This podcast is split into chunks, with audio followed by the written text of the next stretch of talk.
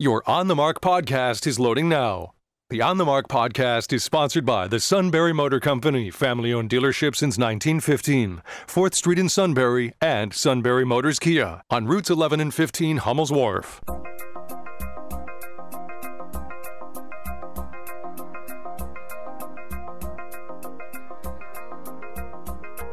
News Radio 1070 WKOK presents On the Mark. It's a chance to voice your opinion on the events that affect life in the Susquehanna Valley.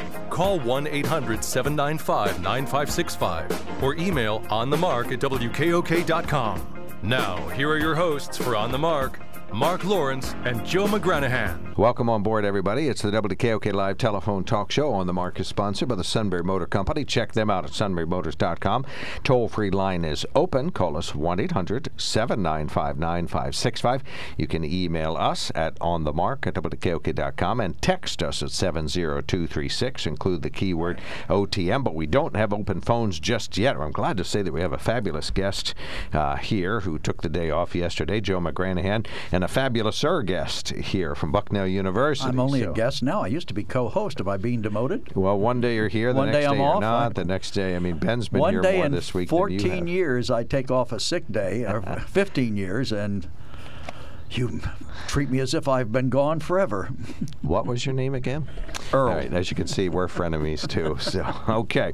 Uh, Dr. Amanda Wooden is here from Bucknell University. So, welcome aboard. Thank you so much for coming in. Doctor, welcome. Thank you for having me. Yeah, I really do appreciate it. She's from Bucknell University. I is- appreciate it too. is a political scientist and associate professor of environmental studies and sciences. Uh, she has been to Russia and the Ukraine, has seen elections take place there, and continues to monitor the media and uh, how oil and energy really are at the heart of what we're talking about when we're talking about this war.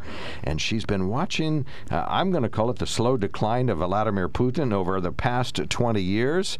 So we'll start out with the loaded question of the day Is he insane or what? Well, obviously, I can't directly answer that question, and I think it's something. The, the question of whether this action was rational, right, is what scholars of Russia and Ukraine are talking about. Um, the costs to Russian economy obviously have been great from the sanctions, and uh, the fallout is significant worldwide. The one question, too, is many people believe that Russia thought that they could just dominate Ukraine so quickly? Did they not expect resistance? And as Tony Wood, Professor Tony Wood, has talked about, they should have known, the Russian government should have known that Ukraine would resist given the recent political history, which is relevant for discussing why Russia invaded Ukraine. Well, fr- from the standpoint of his mental health, you know, we- we've had You're not photographs. get away from that. I- Yeah, I- we, we've had photographs of him posing uh, in uh, what with his shirt off, riding horses. Uh, they're even he's even commissioned songs about how virile and handsome he is. Are these rational actions? Well, he's obviously a dictator, right? and he's right. running, uh, he has been in control of Russia for quite some time and managed to create a system, a particular political system and regime that distinguishes itself by the personality, the personal politics of what we refer to as Putinism.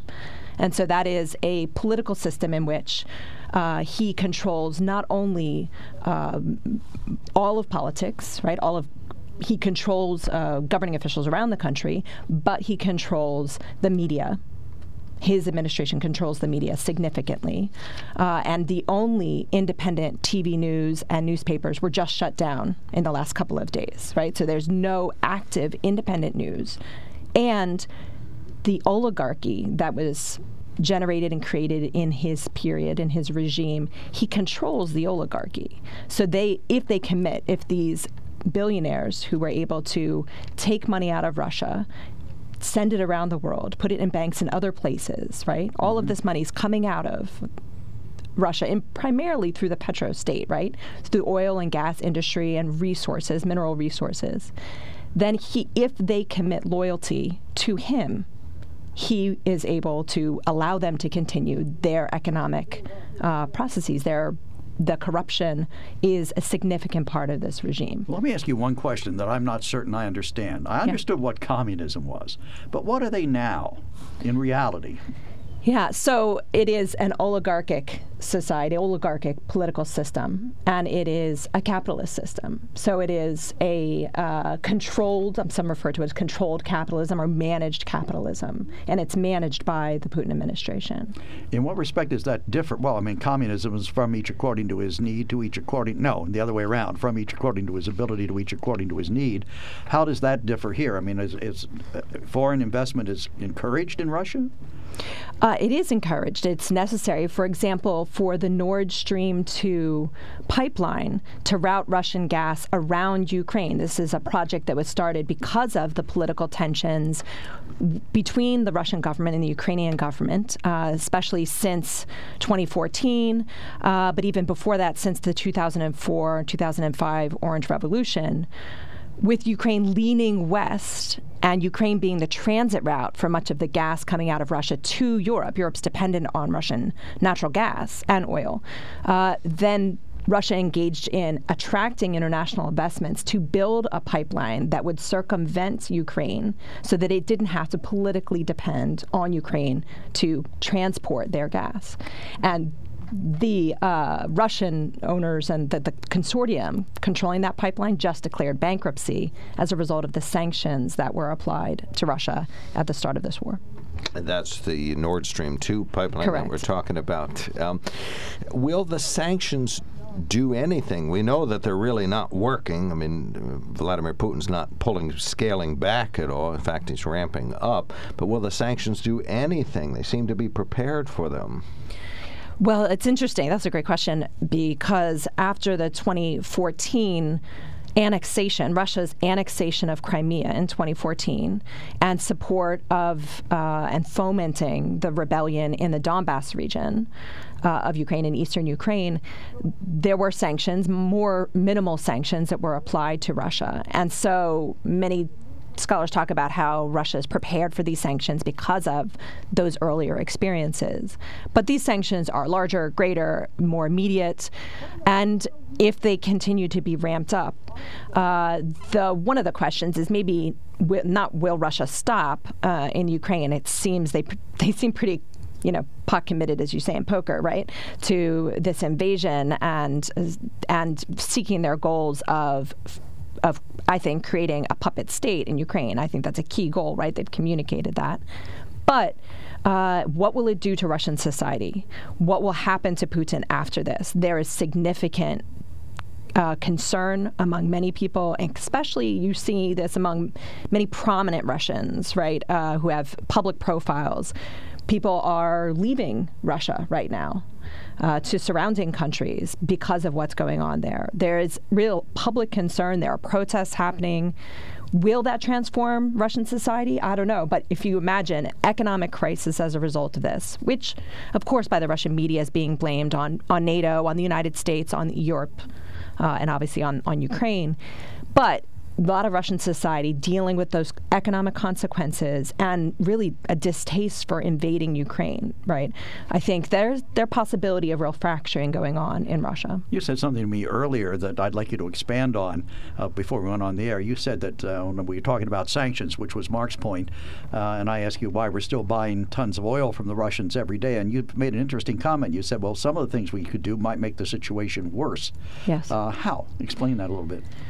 Well, you know, this whole situation isn't all about NATO, but it is in part about what the politics regarding NATO expansion have been since the 1990s, since 1991, and the collapse of the Soviet Union. And uh, really, Russia has repeatedly responded to NATO expansion as a fear and concern. I don't think that that is the only reason for, you know, invading Ukraine, and we can talk about that in a bit. But it is really, in particular, the U.S.'s engagement in Europe in expanding this security alliance that was oriented against the Soviet Union, and therefore Russia sees it as directly against them, this defensive security alliance. So, if the United States were to take a leading role in this, much like the United States did in Kosovo, which for Russia, its ally, Serbia, that was a real kind of foundational moment where NATO actually used their troops and forces to engage in creating and supporting a separatist uh, country, what became a separatist country in Kosovo. So, you know, the U.S. engaging in Ukraine, being more vocal, would actually possibly further enable uh, the justification for Russia's expansion uh, and invasion of uh, military engagement in Ukraine, but also could destabilize it, right? It would definitely be an escalation. And so you notice perhaps that European countries are taking the lead in the more, the stronger sanctions, the military armaments, the mm, vocal support of Ukraine obviously Biden is doing this as well, but they've taken a little bit of a back seat, and I think that's strategic. Well, if we continue to supply arms to the uh, Ukrainians, uh, you see that as uh, the Russians viewing that as an escalation? For sure. They have, they've threatened Sweden, for example. Um, uh, with military response for any kind of military support of Ukraine. And these they've threatened other neighboring countries in Eastern Europe who are all on high alert for the possibility of, of if they don't support Ukraine, what does that mean for not only Ukraine, obviously significantly? Uh, this is a very big concern for people, but also what does it mean for what will Putin, the Putin administration, will do next? Newton's third law: for every action, there's an equal but opposite reaction. Don't you think Biden would have? I'm not Biden, but Putin would have recognized that that there's going to be blowback here. That people are not just going to take this sitting down. You know, so that's the question that some scholars are asking in terms of what the Ukrainian people were ready to do, right? But also there's the kind of what would the international community do and what would Ukrainians do, right? And so on the international community, well, you know, the international community didn't do much when uh, the Russian government invaded Georgia in 2008. Uh, and before they invaded, did the same thing they did in eastern Ukraine in recent years, and that is distribute Russian passports to people in South Ossetia and Abkhazia and then invade on the premise that they were protecting Russian citizens who now had passports. they did the same thing in Transnistria uh, Republic, which separated from Moldova, and they did the same thing in the Donbass region in Donetsk and Luhansk. So that is, you create the conditions in which you then have a justification for engaging in in this separatist action. So, and supporting and invading and annexing eventually uh, these places.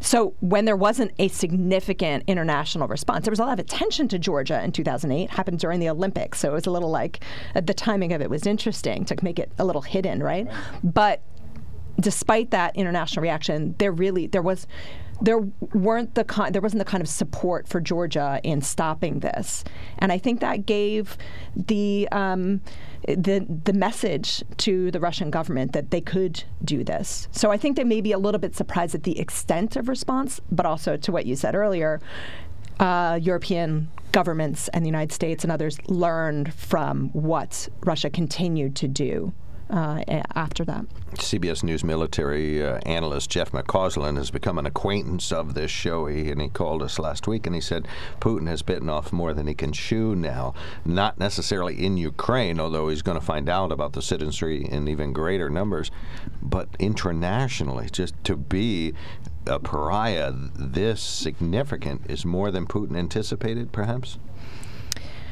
Perhaps. I think, um, yeah, I, I, think all the indications were that everyone would keep doing business with Russia in the recent years, right? Um, so maybe there's a bit of surprise, and there's some indications that uh, that the Putin administration is definitely reacting negatively to this response internationally. But they're also driven by and influenced by philosophies of reshifting Russia's orientation in the world right? That to be completely accepted in the West is what uh, the Putin administration does not believe is ever going to happen. So they're reorienting to China. So, for example, they just made an agreement with China uh, to export oil and gas, to increase the exports of oil and gas in the middle of this conflict. So they're finding other routes, other markets. And this philosophy is called Neo Eurasianism, and it is an idea that a number of thinkers, um, mostly uh, far right ultra nationalists in uh, Russia, have developed over time to talk about Russia's imperial ambitions and expansion into places like Ukraine, into Central Asia, and to create this kind of you know, Russia is neither east nor west; it is somewhere in between, and that borders don't delimit the civilizational kind of boundaries of what is a Russian sphere, and so that they are a Eurasian power, and how to create a new power again out of right this difficult history over the recent years, based in part on petroleum, right, and oil gas and mineral res- reserves, but how to build that power in relation to its neighbors and kind of regain historical territories, but also that means changing how they orient in the world away from Western markets. And this puts it in kind of increasingly put Russia into this conflict with the West, which the West, you know, we can talk about how whether or not NATO and uh, Western uh, governments understood that and how they, you know, it, it, it's right. NATO expansion fed the idea that was already in development in Russia that there was a conflict between the two, and so now Russia invading Ukraine gives justification to why there's a need for NATO, right? So it's all kind of self fulfilling and in reaction to one another. When the United Nations vote yesterday, the full assembly, uh, the Chinese abstained when uh, the vote was to call the Russians out of invading Ukraine. Do you think that surprised the Russians at all? Do you think they were counting on China's support? I'm not sure. I think I think the Chinese government often abstains in um, in these conversations, right? In in the Security Council and, and in, in UN votes. But uh, the Chinese government made a statement also that that hopes that I'm, I'm, paraphrasing, Russia and Ukraine will come to a peaceful agreement and settlement over this. Um, but then engaging in, in this right in, in the market um, with uh, with Russian oil and gas. So I wonder um, eh, you know, if there's something else going on, of course, beyond the formal votes that we see, there, I'm sure it is. Um, but I think that there's one thing of the political support, and there's another thing of the substantive support that's happening that allows the Russian economy to keep functioning. So I think for people in Russia, the concern about becoming a pariah is significant, right? What does it mean for their daily lives? What does it mean for how they think of themselves and their identity as Russians? Um, to be an invader like this on this scale of Ukraine when many Russians are proud of their history in World War II, right? That's still a, a kind of dominant idea. Right. You know, so there's there's a difference between what this administration is thinking about and cares about um, on the international stage and what the public in Russia cares about. And this is an autocracy that hasn't cared about what the public thinks in Russia, right? Yeah, for so. a long time. All right, well, to be continued. Thank you so much. You're, going to stay, and can you stay a little bit past the 9 a.m. hour? Sure. Okay, super, because I have 20 questions. So, uh, Dr. Amanda Wooden is here, Bucknell University political scientist. She's an associate professor of environmental studies and sciences. Uh, we'll let her explain why that's the right place for her to be. Of course, when you think of Russia, think of extraction of energy. So, uh, environmental sciences and studies on a global scale is what she has studied. If you have a question for her, or just questions, no comments, we'll take comments and opinions during the 9 a.m. hour later. But if you have a question for our great guest, uh, please call 1 800 795 9565. You can email us at onthemark at wkok.com and you can text us at 70236. There's something to be said about a sale with a handshake, a service technician who really knows what he's doing. They can explain it in English what the problem is. There's nothing better than having that friend you could trust in the area. That's Sunbury Motors, where you get selection, knowledgeable salespeople, and prices that fit your budget, and more important, that friend you can trust. Welcome to Sunbury Motors, Kia, Ford, and Hyundai. You could shop other dealers and compare prices, but at Sunbury Motors, you get their lowest price promise. They research the current used vehicle market and guarantee their used car prices are the lowest. If you find a lower price, Sunbury Motors will beat it. Three dealers all in one. See their full new and pre owned inventory at sunburymotors.com. Pick out a vehicle you like and schedule your test drive online. Follow them on Facebook. Sunbury Motors Ford and Hyundai, North 4th Street, Sunbury, and Sunbury Motors Kia, routes 11 and 15 in Hummel's Wharf.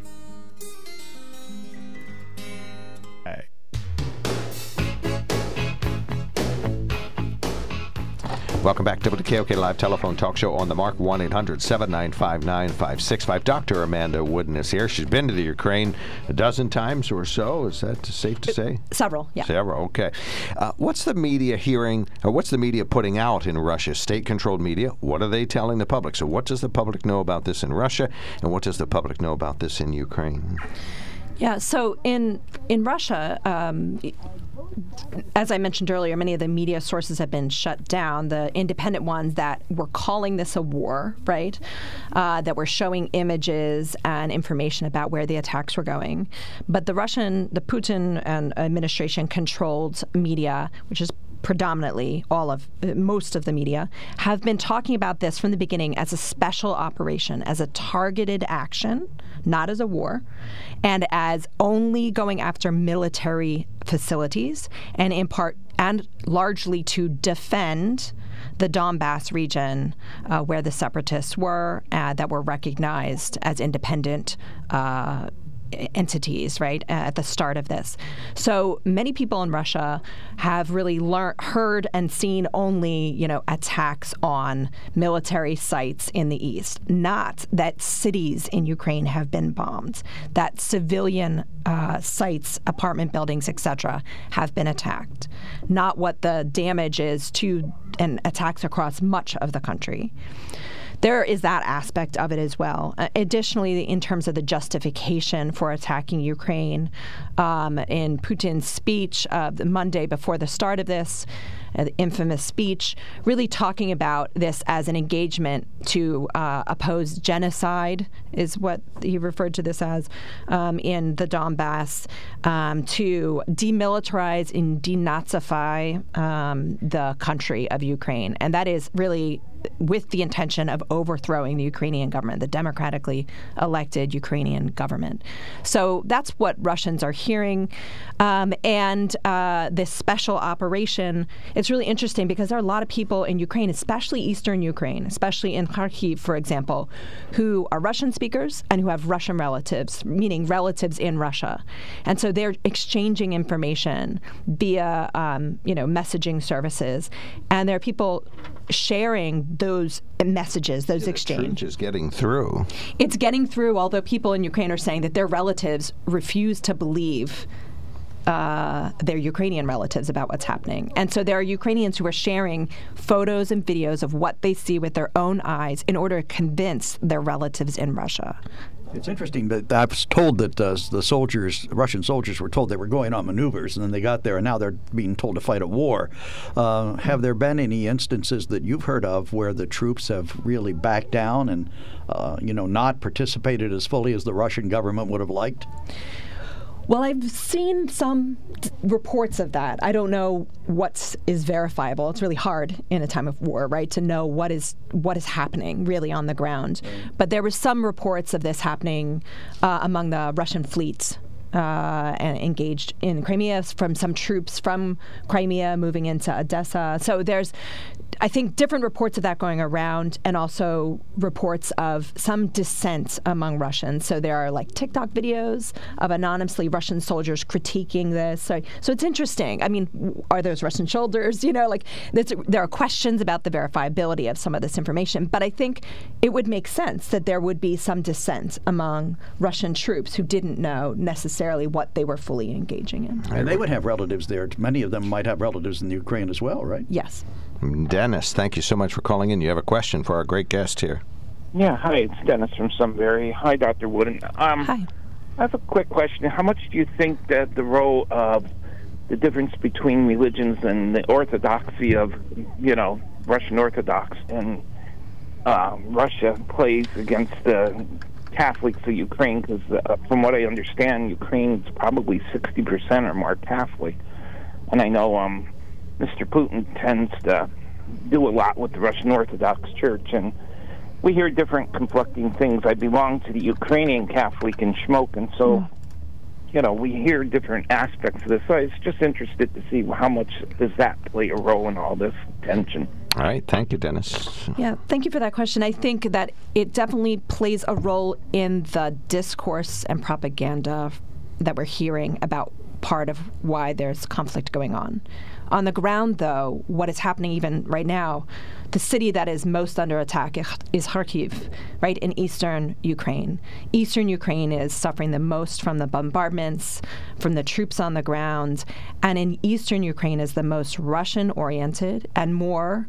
Uh, there are more Orthodox Russians in uh, members of the Orthodox Church in eastern Ukraine. So it's interesting if if it really is about defending one religion versus another, which it, it's not clear from what we, we see in Ukrainian politics in recent years, then uh, the people that are suffering the most are the ones that are you know, are are actually not necessarily uh, Ukrainian Catholic.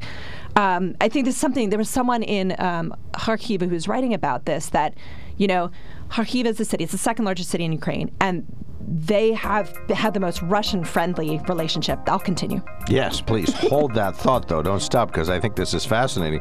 Between what's being, what Putin thinks is happening, what he says is happening, what's actually happening, and layered on top of religion, and it's Lent around the world. So day one of Lent is underway. So the 40-day uh, war is uh, continuing there. So to be continued. Uh, our professor Amanda Wooden is here from Bucknell. We'll continue this conversation. This is WKOK Sunbury, 9 a.m.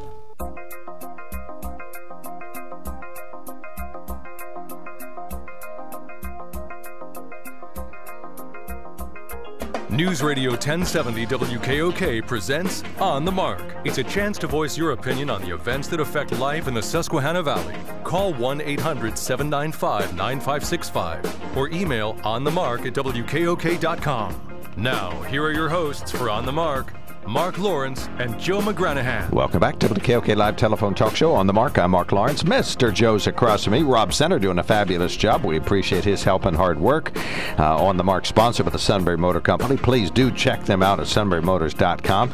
Toll free line open. We're taking questions for our good guest. Call us at 1 800 795 9565. You can email us at WKOK.com and you can text us at 70236. Include the keyword OTM. We were talking talking about religion and why it's uh, sort of an it's a factor that's being ignored is what I think I heard. Well, it's a factor that's being I'd say manipulated by um, in the the argument and justification by the Russian government. Um, and I, I, would say this that's important. Uh, this is Dennis's question, I think, right?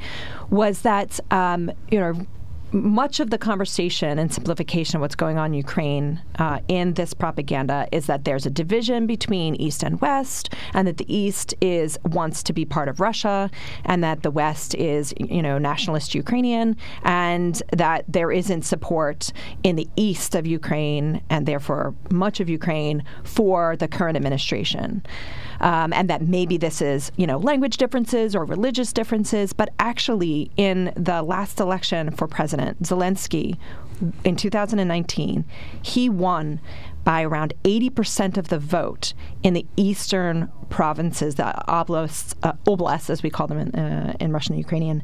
Um, eastern oblasts, he won 80%. He won by less in western Ukraine. He's actually from eastern Ukraine. He is a Russian speaking Jewish politician leading this country. And so we actually have real clear indication of a difference in politics than what is being explained by the Russian government as justification for this invasion.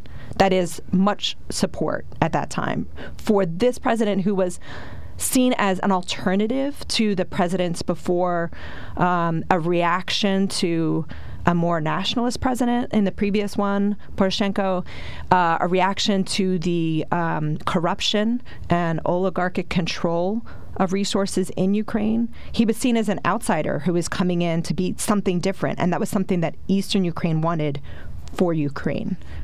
So that really contradicts, I think, some of these arguments. Well, given made. the fact that he's Jewish, Doctor, how did the Russians manage to explain as their justification the Nazification of the Ukraine going in there? Right. So I think it's interesting just to think about, right? There are white nationalists and neo Nazis in many countries, right? white nationalists in the United States. I don't think that's justification Yeah, for we Canada. just had a convention. Just had a convention. That's right. Uh, and I don't think that that's justification for Canada to invade the United States, right? Obviously, it is absolutely not. So, are there those elements in Ukrainian politics? Yes. Uh, but there has also been a shift, uh, and not a, a, shift as much as some people wanted in Ukraine, but obviously there's a shift in politics in Ukraine. Uh, it's never a justification to invade a country because, for example, in the last presidential elections, the total number of right wing, far right, ultranationalists uh, who received votes in those elections was about 4%. In France, for example, Le Pen received about 12% of the vote. So does that mean that it's time for Germany to invade France, right? So obviously Well, they've done it twice. Right. So there are obviously far right elements in many countries including in Russia, including influencing the ideas of imperialism and invasion. Now, as a person who knows the people and has family in that uh, region, what's your reaction when you hear conservatives cheering on Putin in the U.S.? You know, this idea of comparing him to Hitler and then cheering him. Right. I find it um, disturbing anytime um, dictators are cheered on by politicians, right, uh, in, in the United States. Uh, and uh, obviously, this is a, a leader who has repressed the population in Russia, and there's a lot of opposition in Russia to this. And when people support Lukashenko in Belarus, who is also a dictator who has repressed uh, popular dissent for that regime, uh, it really is obviously uh, deeply. It's you know obviously upsetting and incorrect. It's wrong, just wrong. This is a an absolutely horrible situation that doesn't have any real justification. But if you say, uh, as I think some people have done, that, that he made an, an intelligent move, that's an opinion. That's Genius. not necessarily patting. Well, it's not necessarily patting him on the back. It's just saying that we thought he, think his action, given the circumstances, was valid. We do that all the time. We we'll look at Hitler at the start of World War II and say what a genius he was. Of course, at the end, he was pretty pretty bad. Well, remember, yes, uh, we started the conversation with is he is he crazy, Crazy, right? right. is he irrational, right? Because there are a lot of things about this process that even if we remove all question of morality, right, and the lives of the people being murdered in Ukraine and the Russian soldiers dying for this, right? If we remove any concern for human welfare, which we do in all sorts of aspects of political life, right, not just about war, um, then we can ask the question, right? But does this even make sense for Russia? Um, it only makes sense from an ideological perspective that we discussed earlier, it doesn't make sense.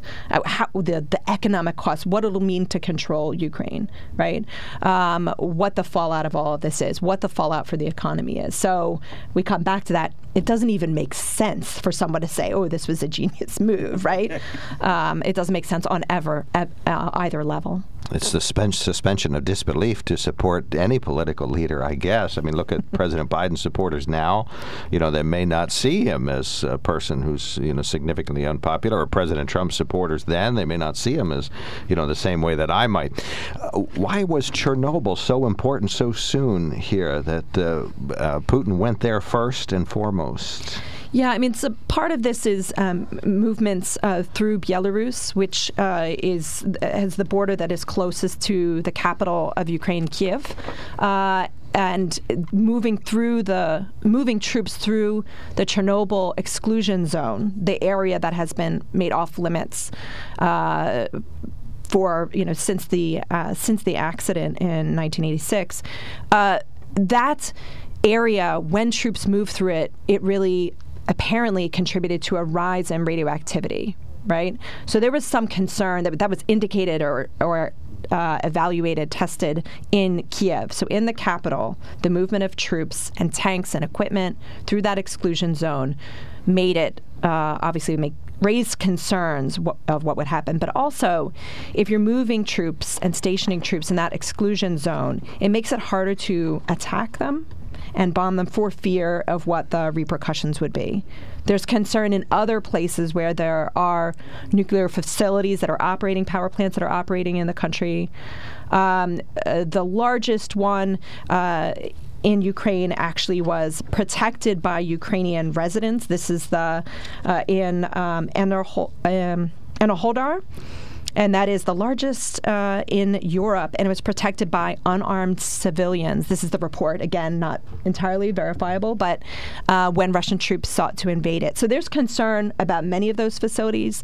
There's the Russian threat of, you know, raising to the highest. Um, uh, highest security level, alert level for their uh, nuclear weapons, right? So this is a major worry for much of Eastern Europe, whether accidental damage, uh, increased radiation levels? What does it mean to attack troops in areas where these facilities are? And then the threat of using those kinds of armaments obviously is a major concern for the whole region. And up to now, some tourists could go near there, correct? I mean, we we hear reports that people get within X miles of it, whatever the distance is. Yes, right. So there is this kind of disaster tourism that I was happens. say, that's a tourist attraction. Oh no, I kid you not. It's quite popular. Yeah, uh, I mean, it takes a little darker interest. But What is it? See Chernobyl and die? Yeah. No, you Literally? don't get, don't get quite that close. Uh, Eric, you got a question for our good guest here today? Go right ahead. I sure do. Uh, thank you, gentlemen and lady, for taking my call. Uh, so we see on the, the news reports that it appears that a lot of the uh, protests going on in Russia tend to be among younger people. So the question I have is: Is the internet still open there? Can the I would think the young generation has more uh, access or use of the internet. So are these folks getting actual news from outside of Russia, or is their internet also closed down and run by the Russian government? Fair enough. Government? Thanks, Eric. Good question. Thank Yeah, you. thank you. Thank you, Eric. Uh, yeah, very good question. So um, there are different. You know, there's different discussion about what's going on in the last 24 hours. I saw that YouTube was being was slowing down, and there was discussions of shutting it down. I think it was shut down. I don't know if it is still shut down this morning, um, at nighttime uh, there in, in Russia. Um, it is uh, a uh, access question, right, to these um, resources or these, you know, news resources. There's also information, as we talked about earlier, coming from re- relatives and friends in Kiev, in Kharkiv, that is really important for how people are getting access to information. But is the how people what kind of information people are accessing Russia being monitored by the Russian government is a concern among Russian Russian residents. And so there are all these apps like Telegram, Signal, where people exchange information in more secured formats that people are trying to use more frequently so that they cannot be monitored as easily. And so it is younger people who have ac- more access to the internet. Not everyone has great access to the internet in rural areas of Russia. It's a significantly rural society, right? The largest country in the world. Um, and younger people definitely, as you say, have more access to that and know how to use these alternative sources or know how to switch between them when some get shut down. So I think that is a factor in what is influencing younger people, in addition to just their concerns about their future, right? All right. Well, last question. Uh, s- some folks uh, would like, would have liked, would have liked President Biden to impose sanctions in advance. Now, Vladimir Putin was saying all along the Russian uh, that the U.S. and NATO were trying to provoke him into attacking Ukraine. Uh, is there a correlation there that we waited until he actually attacked to impose sanctions, or do you think we should have imposed sanctions ahead of the invasion? Well, I, I think that, uh, you know, one thing that I was a little bit surprised by, and I think many people critiqued, was the extent to which the Putin administration um, and European officials were continuously drawing attention to the buildup of troops.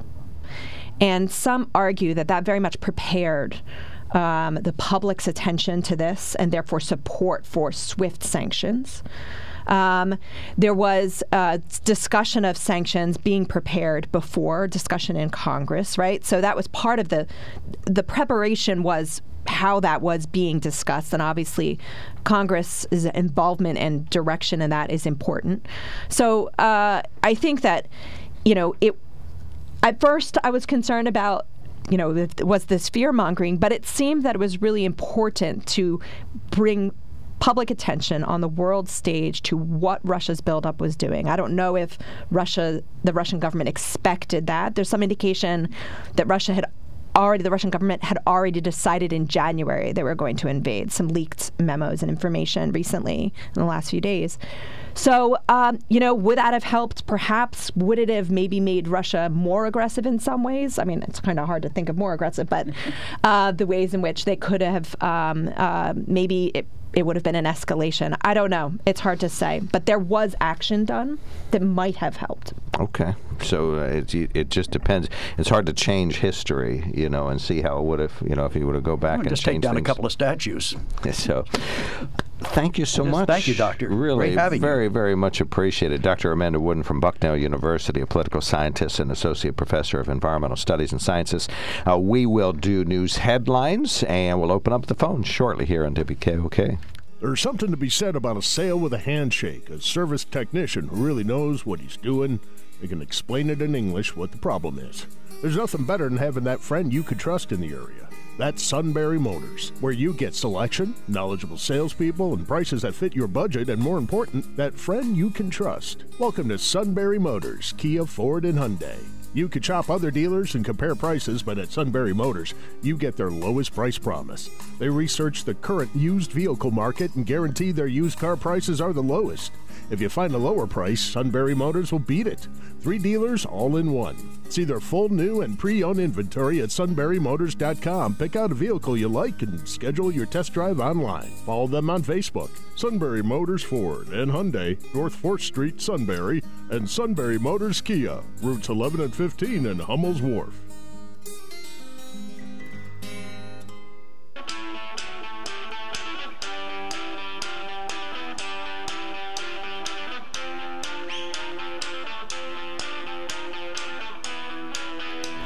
Thank you so much for joining us on WKOK Sunrise. Yeah, that's Rob. No, this is not sunrise. Or on the mark. That's Rob yelling over in the next room.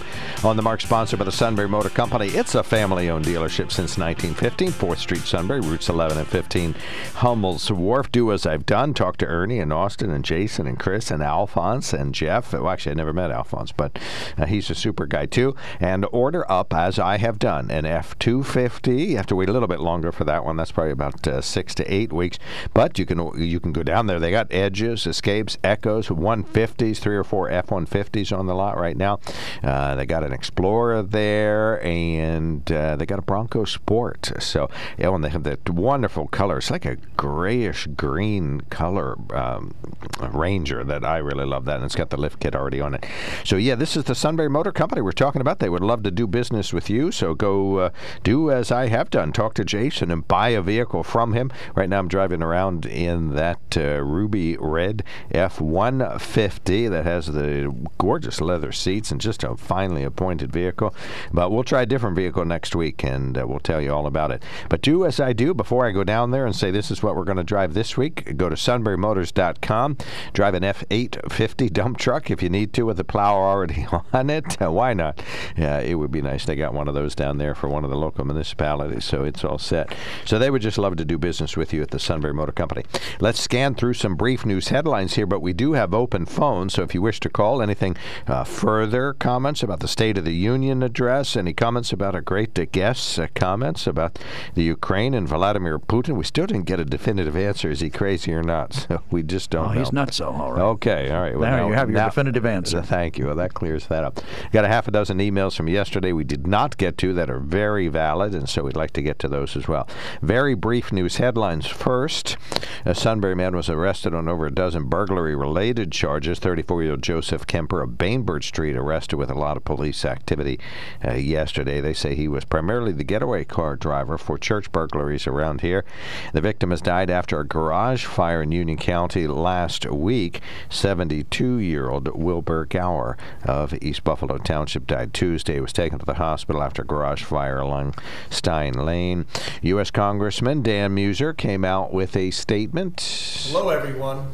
This is Congressman Dan Meuser. Uh, I, I, like you, was very disappointed in President Biden's speech last night. What was supposed to be a State of the Union was a state of denial. And that's you can see the full video at WKOK.com and read more of his uh, comments.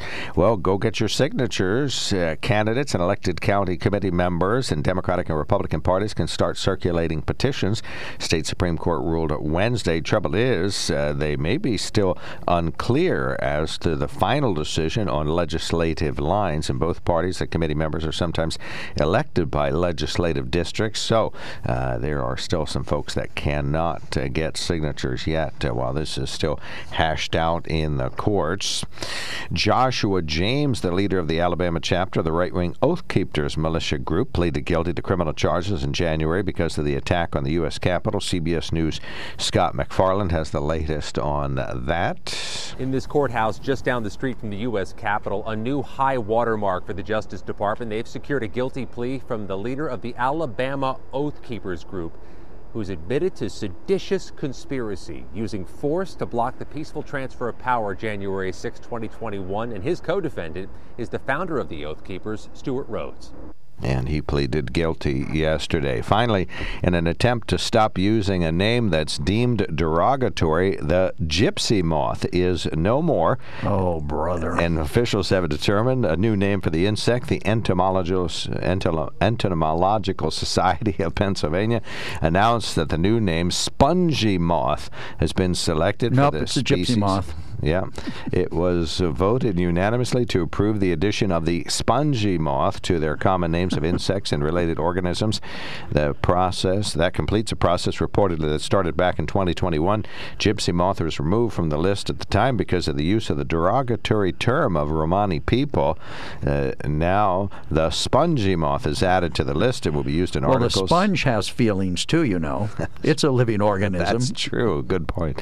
Scientific journals, pre- yeah, but it's not a people. Scientific journals, presentations, posters, websites will make reference to the uh, uh, nope, unfair, unfair to sponges. I'm sorry. Sponge, spongy, But yeah. Suddenly you care about uh, the oppressed sponges of the world. That's, I do. That's funny. All right, to be continued. We have more about that posted at WKOK.com under our PA I suspect headlines. they named it a gypsy moth because of its migratory habits. I would think so. Maybe it came from Egypt originally. Uh, Dale, you're on the mark. Thanks for. I hate to tell you, but the gypsies didn't come from Egypt. No, no, I'm just saying Egypt, gypsy, oh, okay. Egypt, Egypt. How about somebody who was gypped in a deal? Uh, right. well, see, that's derogatory about the Romani gypsies. So. Okay. All right. Go ahead. I just want to know how does Biden do this? How, does he just destroy the relationship between Saudi Arabia? So basically, we're going to have twenty dollars a gallon in gas by July. He just destroyed a, he just destroyed our backup plan. This guy needs to be impeached. How did he do that, Dale? How did he do? How did he accomplish that? What did he do specifically? He, he tried to play dictator over there. How? Dictator on their on their possessions and their property. How? You know, he, he just read it. He just destroyed our relationship with Saudi Arabia. Again, how? How? Because he's he's uh, incompetent, and and who and our media keeps uh, protecting him. I don't know, but I think their answer is just go out and vote, people. Go out and vote for these uh, rhinos and Democrats. That's all it. It's it's a scam. You guys keep voting, and keep destroying this country. It don't get better when you vote, people. It don't. I mean, I don't know what to do. I try to slap these wages up, but you're just going to keep voting. You're going to put you're going to put uh, levies on my family just because you feel as though voting's going to help you out. That's criminal. You guys are, need to wake up, man. This is all extortion, racketeering. That's all it is. Okay. All right. We got you, brother. Racket, Thank you. rackets. I mean, Thank tell you, me sir. how he's going to fix this relationship between Saudi Arabia now. He's going to ask George Bush to do it, the other rhino. I think the, the rhinos are going to destroy this country. They're the next ones up to control the rackets. Which Bush is he going to ask to solve this issue? I don't know. Bush is tied into with all that, but it's the rhinos and the Democrats anymore. Well, what about the bar association, Dale? Where are they in this? I don't know. I think we need public uh, prosecution. I think we need to start holding people. If you're a public servant and you're you're not accountable, we just go out and take you and hang you. That's it. Oh, period. okay. Hey, There's swell. just too many people working to put food on their plate to be playing games anymore. All right. We I got mean, you. really. All right. Yeah, I mean, you guys are not doing nothing but just echoing uh, what the Biden administration is saying trying to spin it. So Between the Bar Association and the Biden No, administration, I'm we just got it all. telling you, you guys are rhinos now. Well, it- it's You're hard, trying to Dale, play- with you're this- trying to play both. Rhino, that's it. It's awfully You're hard with this be a CIA rhino or a representative here. Democrat Or your radio gets shut down. That's the way it works, right? All right, we you got know, with you, our brother. CIA Thank you. representative here, there's a limit to what we can say, Dale. Oh man, she was just getting wound up. Stan, do not laugh at our callers, please. well, you know, Dale Dale's maybe right on certain parts of it, I think but there's only three choices you have: vote, not vote, or start an armed revolution to change things. And I don't want to see the armed revolution, and I will not sit at home and not vote. So I'll vote, and hopefully vote for people that'll maybe make a change.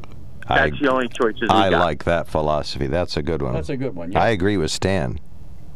So, I mean, well, time will tell. Anyways, uh, the, U, the the UN did their strongly worded condemnation of Russia and told them to get out of Ukraine, stop all hostilities the other day. Was it yesterday or the day before? I don't remember. And what 141 nations voted to confirm that resolution, and 35 abstained, and of course five voted against.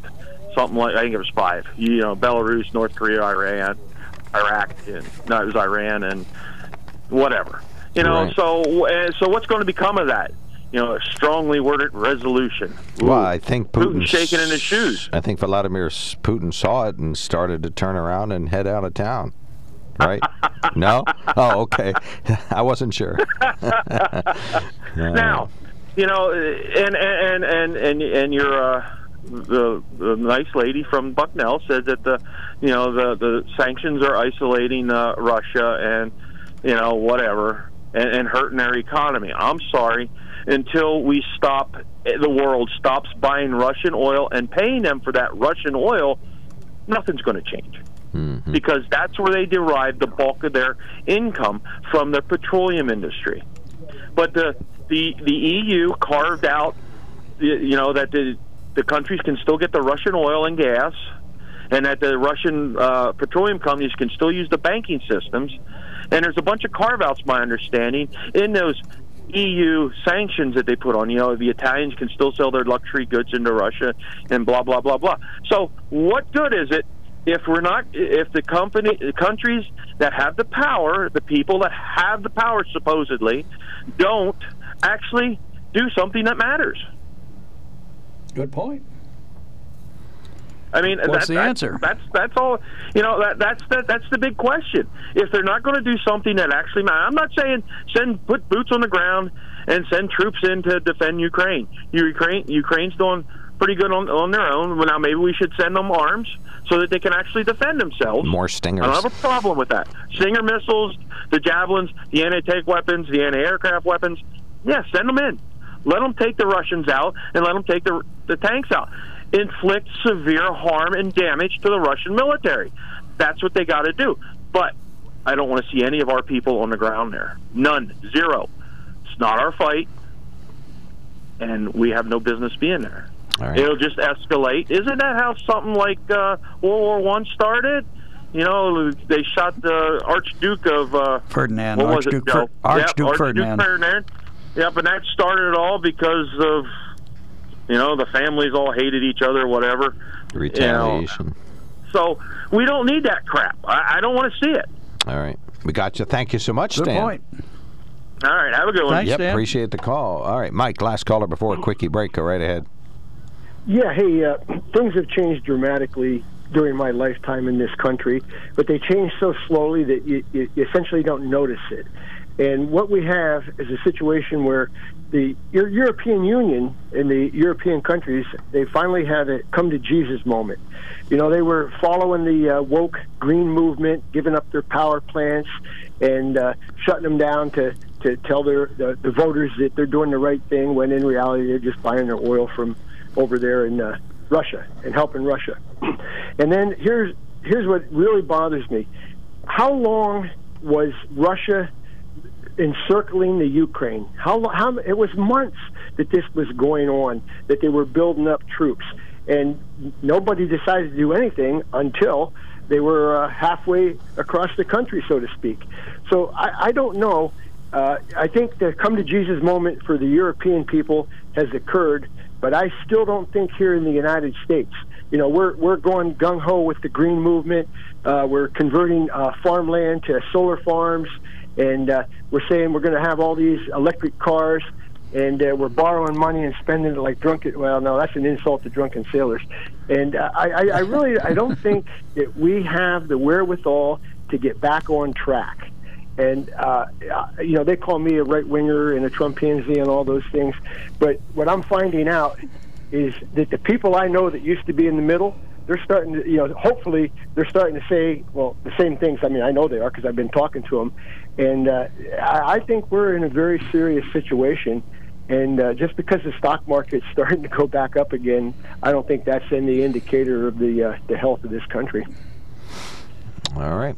Thank you. Anything else? I agree with you. You know, you, you make a good point. Um, I, I, I also think that leadership is important, you know, and we talked about President Zelensky and how he actually brought a, a translator to tears in his impassioned speech the other day. And then we have our President Biden who thinks that, you know, he's talking about Iran instead of the Ukraine. Well, would you say he misspoke? I mean, he doesn't have Iran He had it policy. in front of him, Mark, on the teleprompter. Right, but didn't he miss he misstated that, correct? Well, you think he, he wasn't actually it? talking about Iran. No, he wasn't. He was talking about the Ukraine, but that's kind of a pretty big gaffe. No, no argument there. All right, but No, that, let go me ahead, just Mike. say, say one thing. There is a guy on uh, Fox News. He's, he seems like a younger younger guy, and everybody says, "Oh, you must watch him all the time." And I, I can't even think of his name. If you said it, I would know it. But long story short, Victor Davis Hanson. I was flicking through the channels and I came across, and I, and I like Victor Davis Hanson. And Victor Davis Hanson was going through a litany of the things that he wished uh, Biden would talk about in the State of the Union. And he went right down the list, and I'm saying, hey, I agree with every one of those. And guess what? Joe Biden didn't say any of them during the speech. You know, uh, and, you know they he talked a big game, big tough guy. You know, calling Putin a killer and saying that uh, they're freezing the oligarchs' money.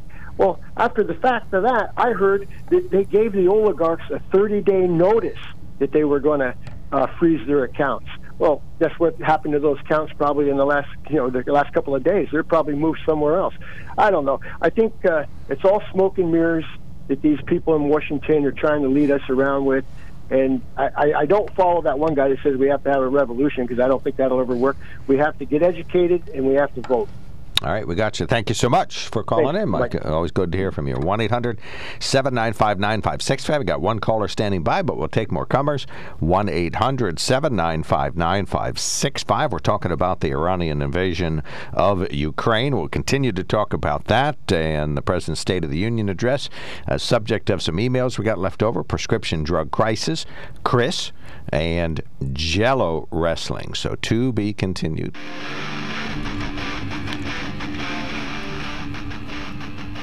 All right, welcome back to WKOK Live Telephone Talk Show on the mark. Joe McGranahan still irritated that Joe Biden last night made a reference to Iranian infrastructure when he was talking about the infrastructure bill. And Night before last. he talked about, yeah, using a lot of national dollars for mental health funding in Iran and pulling our allies together against Iran and unifying uh, the Congress in the U.S. against Iran and life after COVID in Iran and calling out $2 trillion in unfunded tax cuts by the Republicans. So uh, Joe's very irritated about all those Iranian references last night. That's, know. That's all Joe heard was that last night or the other night. Uh, Eric, you're on the mark. Thanks for calling in. Good morning, gentlemen. Thank you for taking my call. Uh, I have to agree with my future Jello Wrestling partner Stan on something. Yes, we should all vote. That's good, Stan. We agree on something. Um, as to the other uh, interesting perspectives on the uh, on the United Nations, um, we are able to stand with most of the countries around the world. So what was five voted against, and the rest, so that's what ninety some percent or ninety eight percent. So the United States is standing with the rest of the world, this planet we live on, against an aggressor, which is, and, and that's that's a bad thing, or that that's weakness. What are we supposed to do? And everyone's agreeing. Oh, we we can't do armed conflict. Well, what else? What else do we have except to stand with other countries and do what we're doing? And as for us to, to play Monday morning quarterback and say, oh, well, we should have done all this and this and this before the invasion, that's exactly what Putin wanted. He wanted the ability to come back to his people and say, look, I'm a peace loving guy. I'm just doing maneuvers. But look at this. As soon as I do any maneuvers in my country, everyone else jumps in and attacks us through sanctions and so forth. He was looking for an excuse. We were smart. We didn't give him an excuse. Right? So he attacked on his own unilaterally. So now we can go back on him and say, you are a unilateral aggressor and stand as a world united, except for the five who voted against it, of which North Korea was one of them. Isn't that interesting? And say, and, and so we're united. Uh, so, so the United Nations is a bad thing, Stan? Mm-hmm. Well, let me ask you a question. In defense of liberty, in defense of other people who want to live free, what is our responsibility, or do we even have one?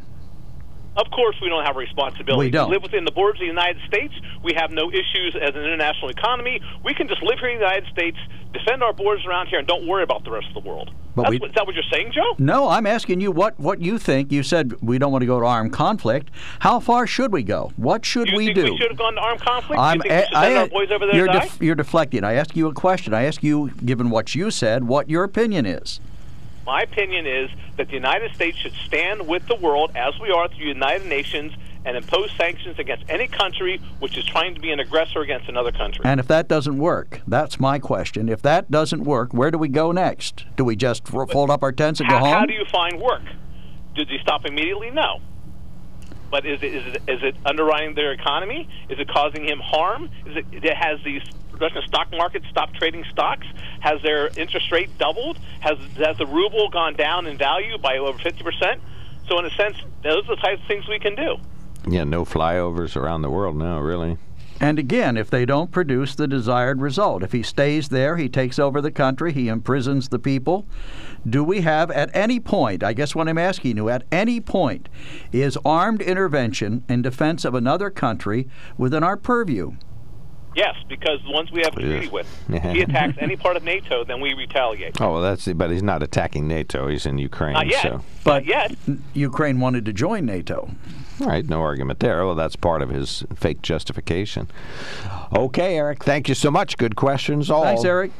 Thank you. Happy, have, have good time with your Jello wrestling. All right, oh, yes. Uh, Jello Wrestling, a reference to one of our good listeners, suggested that after an argument between Eric and Ben yesterday, uh, Ben, we went to Selinsgrove together and played a little football, but you know that no one should ex- be exposed to my body type in a vat of Jello. But thanks for the good give and take on WKOK's live uh, telephone talk show on the mark. 1 800 795 9565 is our telephone number. We do not have any texts uh, sent to us, but uh, you can uh, get in queue in that area. One of our listeners did send us a note that says on this topic of changing the name of the gypsy thieves, or Gypsy gypsies. moth. Oh, there was a there was a slam at the gypsy people. One of our listeners says next we won't be able to play on Eagle 107 Gypsies, Tramps, and Thieves by Cher. Oh, yeah, I'm right. We won't Well, be able to. that. we'll have to switch it to Spongy Moths and Thieves. All right, something like that. All right, 1 800 795 9565. Finally, an email relates to this topic. Joe. It said, um, it seems obvious with the Russian sanction banking uh, loopholes that Biden is not operating with our best interests. Oh, dear. Okay. All righty. 1 800 795 9565 is our telephone number. We'll take a quickie break. We got some emails and texts or emails to read. We'll read those when we return. There's something to be said about a sale with a handshake. A service technician who really knows what he's doing. They can explain it in English what the problem is. There's nothing better than having that friend you could trust in the area. That's Sunbury Motors, where you get selection, knowledgeable salespeople, and prices that fit your budget, and more important, that friend you can trust. Welcome to Sunbury Motors, Kia, Ford, and Hyundai. You could shop other dealers and compare prices, but at Sunbury Motors, you get their lowest price promise. They research the current used vehicle market and guarantee their used car prices are the lowest. If you find a lower price, Sunbury Motors will beat it. Three dealers all in one. See their full new and pre owned inventory at sunburymotors.com. Pick out a vehicle you like and schedule your test drive online. Follow them on Facebook. Sunbury Motors Ford and Hyundai, North 4th Street, Sunbury, and Sunbury Motors Kia, routes 11 and 15 in Hummel's Wharf.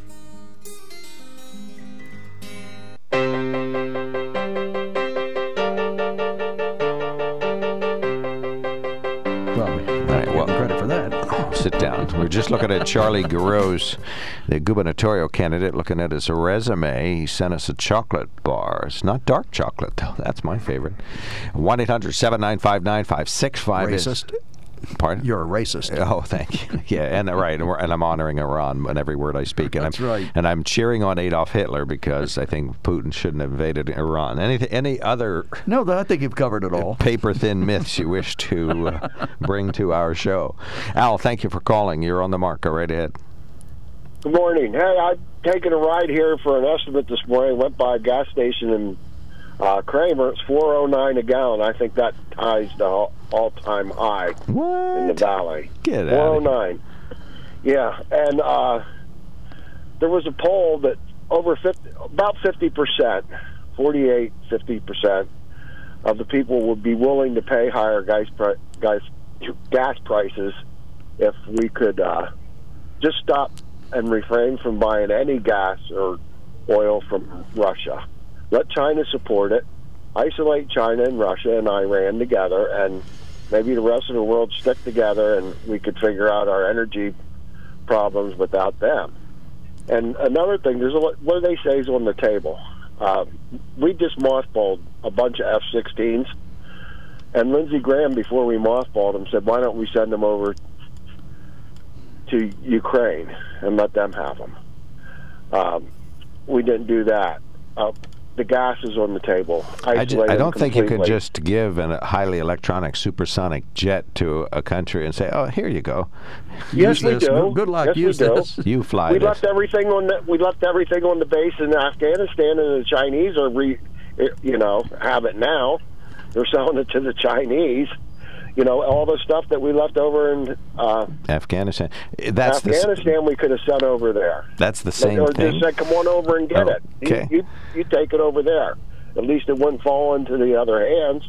It'd be on our side. I think we're going to have to divide up in this world, and and fight good and evil. And let's put some countries on the evil list: Russia, China, Iran, North Korea. Isolate them. Sort of like Santa Claus's Start- naughty and nice list, huh? Yeah, a naughty and nice list, and then really start uh, doing things here and keeping things over here that we could help the rest of the world. And watch out because Taiwan's next, because China and Russia are working together, and it, it's you know it, this is the breadbasket over there in Ukraine. No, no argument. He's got he's got you know, Putin has his eye on the breadbasket, so he can further his campaign to turn the Soviet Union back into what it once was. That's what he's he's stating, and the rest of the world's got to wake up to that and put everything on the table, and just don't let it sit there. Start using it. Give them the jets. Right there, they got a 40 mile column they can practice on. And the I think Sweden or Switzerland wanted to give them some jets, and that's being held up by bureaucratic paperwork right now. They should be loading it up and with weapons for them and say, "Go target practice. We got a 40 mile column over here. Let's let's see what happens now." And I heard a lot of those young guys are putting holes in their gas tanks and and abandon their the watch why call them sitting there. They're running out of gas, they're running out of food, and and they're running out of the will to fight. It- It's, it's like starting a civil war, All right. and and half the people don't want to have a civil war, and there's no real good reason except he wants to take over the breadbasket of what used to be the Soviet Union. They have all the minerals, they have all the the greatest food supply that they make. I mean, he needs that to further his cause. And he oh, and also has access from the Black Sea into the Mediterranean Sea, All right, we got you. which he doesn't have in Russia. It's a strategic move. Thank you so much, sir. Thanks Thank for you. calling Yeah, in. good call. Bye. Appreciate that. Upper right hand corner, Joe, if All you right. would. The sanctions against Russia don't affect the people in charge, only the little people are affected. And then, Eric, when the powers that be have carve outs in the sanctions against Russia, what good are they? And then Biden should use some of the mental health funds he's taking about for self care. He's talking about for self care. All right. All right, uh, Dick, you're on the mark. Thanks for calling in. So 404 seems like a bargain. Uh, when I went up through Milton yesterday, it was at 410, and then they dropped it back. So today I went up through, and it was 419.9 at the Sunoco and the, the old Valero, which is racing RJ Racing or whatever. And when I came back down an hour and a half later, it was down to 405 at the uh, Valero Racing one, and but still at 419 at the Sunoco in Milton. Yeah, I think it's uh, like four and a half in Philadelphia area, so it's just a matter of trickling up this way. So it's gonna, it's whatever it is. And the only problem with uh, putting all those jets in Ukraine, they'll just bomb all the runways, and there they'll set. You got to have a runway to take off from. Okay. Well, that's true. And they're not going to be able to. fl- They're not going to be able to fly them out of any of the other NATO countries because then we would be involved. So they they got to almost fly them out of there. And as I say, that's all they would do is just uh, destroy the runways. Well, and only so a- many runways will handle a jet. You can't just give Can't somebody fly them out of the an- Jones Grove Airport. Right, you can't just give somebody an F-15. It's like giving a toddler a, uh, a high-tech engineering ca- a calculator. But you know, I'm not saying all well and good. That sounds good in theory, but as I say, they'll they'll just start destroying runways. And if that's if their jets are taking off. All right. True, true, true. so what do they gain if they destroy the entire country, which seems to be what they're more than willing to do? What do they gain? They have a country now that they've got to rebuild, and they the haven't Russian. gained anything, but the guy's a madman. Well, no argument there. Right. I mean, he is an absolute madman. I guess he doesn't really Mm. care. I don't know. I guess his last resort would be nuclear weapons. Will he do it? I don't know. I mean, I have no idea. Because then he's going to destroy. He's going to have a self-destroyed country because we'll we'll just retaliate. You know, All right. no, nobody's going to win that war. I agree with you, Dick. Thank you so much, So sir. we'll see what happens. Thanks Thank for you. calling. Appreciate in. your call, as Appreciate that. Uh, in the USA, it's time to drill baby drills. That's This- the absolute truth. Why aren't our- we doing that? One of our listeners. Well, I think we're trying to get away from fossil fuels. Uh, those are all brand new texts. If we're trying to get away from fossil fuels, why are we buying so much of them from the Russians? I don't Just know. out of curiosity, well, you have an you, answer to you that? heard the good experts saying how if you continue to buy it, actually hurts them.